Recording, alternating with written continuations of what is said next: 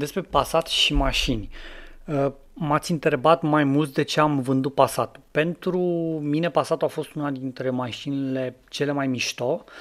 Um, americanii și nemții și probabil și alte nații au conceptul ăla de workhorse sau beater, genul ăla de mașină uh, care nu excelează la nimica, nu iese în evidență, o iei și mergi cu ea și mașina merge și e bine făcută și e gândită foarte bine. Passatul era genul de mașină, se vedea, se vedea pe ea că puseseră foarte mult, multă gândire în genul de mașină pentru familie, pentru alte chestii. Dar am vândut-o din două motive. Primul motiv este că se încălzea foarte greu. Era diesel 2.0, Uh, motorul BMP, dacă are vreo relevanță, începea să bage căldură după vreo 15 minute. Ceea ce în Brașov este o chestie, e destul de neplăcut. Um, problema era următoarea, vrei să, să dai gheața de pe parbriz la Megan sau la Subaru sau la orice altă mașină, în momentul în care porneai motorul și apăsai dezaburirea, începea să încălzească geamul. La Passat nu se întâmpla asta. La Passat se întâmpla încălzirea asta abia după ce începea să bage aer cald. Am încercat să las mașina pe loc, să fac să se încălzească. Nu. Trebuie să mergi cu ea ca să poți să... Extrem de neplăcut. Deci am pățit câteva faze, a trebuit să deschid geamul și uh, să, să intre aer rece ca să se, să se dezabărească geamurile. Și Brașovul fiind și rece și un oraș mic, majoritatea drumurilor nu mi-au mai mult de 15-20 de minute. Știi? Și ajungeam în, par- știi? Și ajungeam în parcare și abia atunci începea să bage căldură. În timpul ăsta, dacă vrei scaune încălzite și uh, dădeai opțiunea la treapta 2 sau la treapta 5, în două minute scaunele se încălzeau. Ceea ce e complet stupid. Um, francezii au rezolvat problema asta cu o siguranță sau circuit electric suplimentar, care în momentul în care porneai motorul și apăreai dezaburirea, pac, începeau și geamurile să se dezaburească. La mintea cocoșului, geamurile și oglinzile să le dezaburești prima oară. Da, nemții nu s-au putut gândi la asta. Vara era ok, na, vara fiind pe aici destul de răcoare, nu aveam problema asta, având și trapă, lăsam trapa întredeschisă și uh, nu se făcea așa de cald în mașină. A doua problemă e un picuț mai uh, delicată. Eu nu mi-am dat seama cât de joasă e mașina asta până n-am dat cu, uh, cu scutul de câteva ori de pământ cu ea.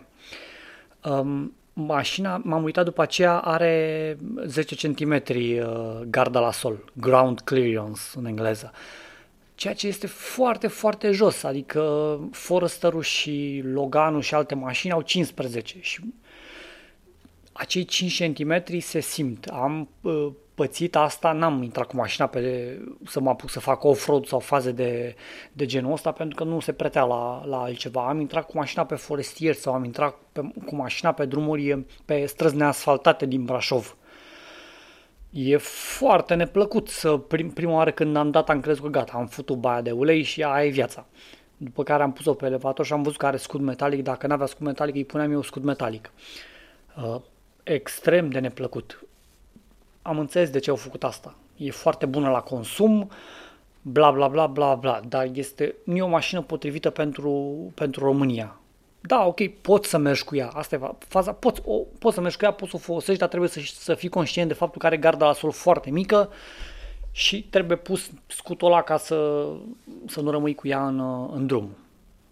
Deci de asta, de asta am scăpat de ea. Uh, o, o chestie pe care o reau mereu, mereu este bine să fiți cât mai uh, cinstiți în anunț. Puneți poze cu defectele mașinii, spuneți în anunț de ce o vindeți. Uh, nena asta care a cumpărat-o a venit din, uh, cred că undeva din Mureș, cred că din Sighișoara sau undeva, de undeva din lângă și am spus la telefon, domne, mașina are, are, are aia, aia, e zgâriat, e acolo, are, are problema asta, adică să nu vină omul uh, Uh, până aici și după aia să îi spun, păi ce să fac, o luați așa, asta e, adică ce dacă e zgâriată și e lovită și vai morții. Nu, mi se pare cinstit să spui asta dinainte și cum mi se pare și cinstit și deștept din partea vânzătorului să eviți, uh, să eviți să spui porcării de genul full fără piele și alte faze de genul ăsta care trădează samsarul sau uh, săracul care încearcă să, să dea o țeapă. Bun cam am terminat faza asta, partea a doua a podcastului, două apucături ale mele atunci când cumpăr o mașină. Chestia asta s-a mai discutat în comentarii și uh, e mai bine să dau link la podcast direct, să văd dacă pot să dau direct la bucata asta ca să nu mai uh, uh, să nu ascultați și alea 5 minute dinainte. Uh, prima apucătură sau prima mentalitate este că eu nu pot să trec peste uh, devalorizarea mașinii noi. La modul dai 30.000 de euro pe o mașină nouă și peste 3 ani sau peste 5 ani valorează doar jumătate. Nu pot să, adică mă gândesc, ok, cu aia 15.000 de euro pot să merg în 3-4 concedii ca lumea. Știi? Cam așa, cam așa mă gândesc. Băi, 15.000 de euro sunt trei vacanțe foarte mișto. Mm, parcă n-aș vrea să îngrop într-o mașină, așa că prefer să cumpăr mașina care are 5 ani și este la jumătate de preț decât să, să accept eu acea devalorizare. Pe de altă parte am și prieteni care merg numai în mașini noi, adică iau mașina, fac un leasing, plătesc leasing în momentul în care s-a terminat, o vând și cu avansul, cu banii aia dau avansul pentru o mașină nouă și merg de 15 ani numai cu, cu mașini noi, așa li se, li se pare ok, eu nu am problemă cu asta, eu nu am problemă cu metoda mea, fiecare cu, cu metoda lui. A doua, a, a doua chestie, eu înțeleg foarte bine că prețul mașinii este dat de prețul de achiziție și de cheltuielile ulterioare. Adică prețul mașinii nu este egal cu prețul de achiziție. Am dat 10.000 de euro pe mașina asta, atât. Nu. Cât costă o pereche de anvelope, cât costă revizia, cât costă distribuția, are ceva probleme care trebuie rezolvate. Um, atunci când am cumpărat uh, Forsterul, l-am cumpărat într-o stare, hai să zicem, aproape bună fiind perfect conștient și informându-mă că dau mai puțin bani pe mașina asta pentru că, trebuie, că urmează niște reparații. Um, modelul fix, modelul avea o problemă la garnitura de chiulasă, problema care a costat 1500 de euro. Știam asta, am scos bani din buzunar, am dat, pac, problema s-a rezolvat. Uh, știam că e nevoie să umplu um, amortizoarele cu gaz. La fel, știam de problemă, am dus-o, s-a reparat. Știam că trebuie făcut alte reparații, știam că trebuie făcută distribuția. Fac 600 de euro, am, deci costul mașinii nu a fost doar prețul și atât. Nu, costul mașinii a fost atât plus atât plus atât plus atât.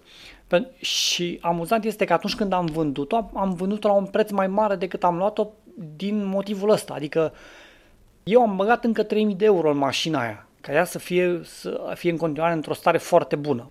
Puteam să nu bag niciun ban. Asta este ceea ce vedeți foarte des pe, pe șosele.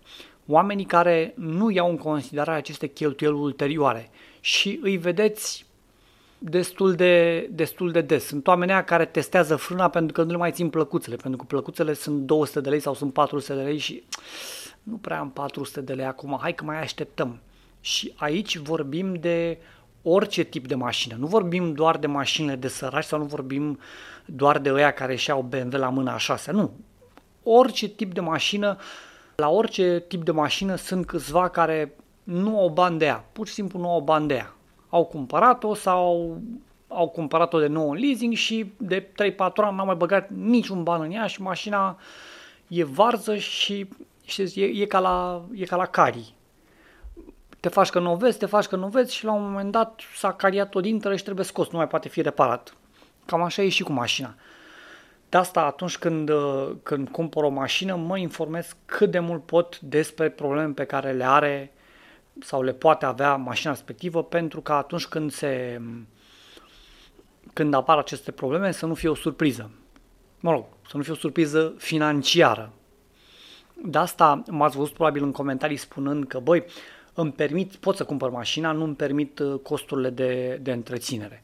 Uh, mi-ar place să am, uh, să-mi iau un mele sau, sau un, o chestie de genul ăsta. Meleu este o mașină foarte mișto, sunt, stă foarte bine pe drum, dar știi, te uiți și întreb cât costă revizia la mașina asta, cât costă distribuția la mașina asta, cât costă un, un ceva la ea. Păi de vreo 5 ori mai mult pentru că e o mașină de lux. Și exemplul cel mai bun îl am uh, în momentul atunci când aveam un Megan, uh, mi s-a ars motorașul de la ștergătoare. M-am dus la Renault, l-au înlocuit 1500 de lei. Am întrebat uh, pe aceea pe cineva cât costă același motoraș la, la BMW. Costa 3500 de lei. Deci, asta despre asta e vorba.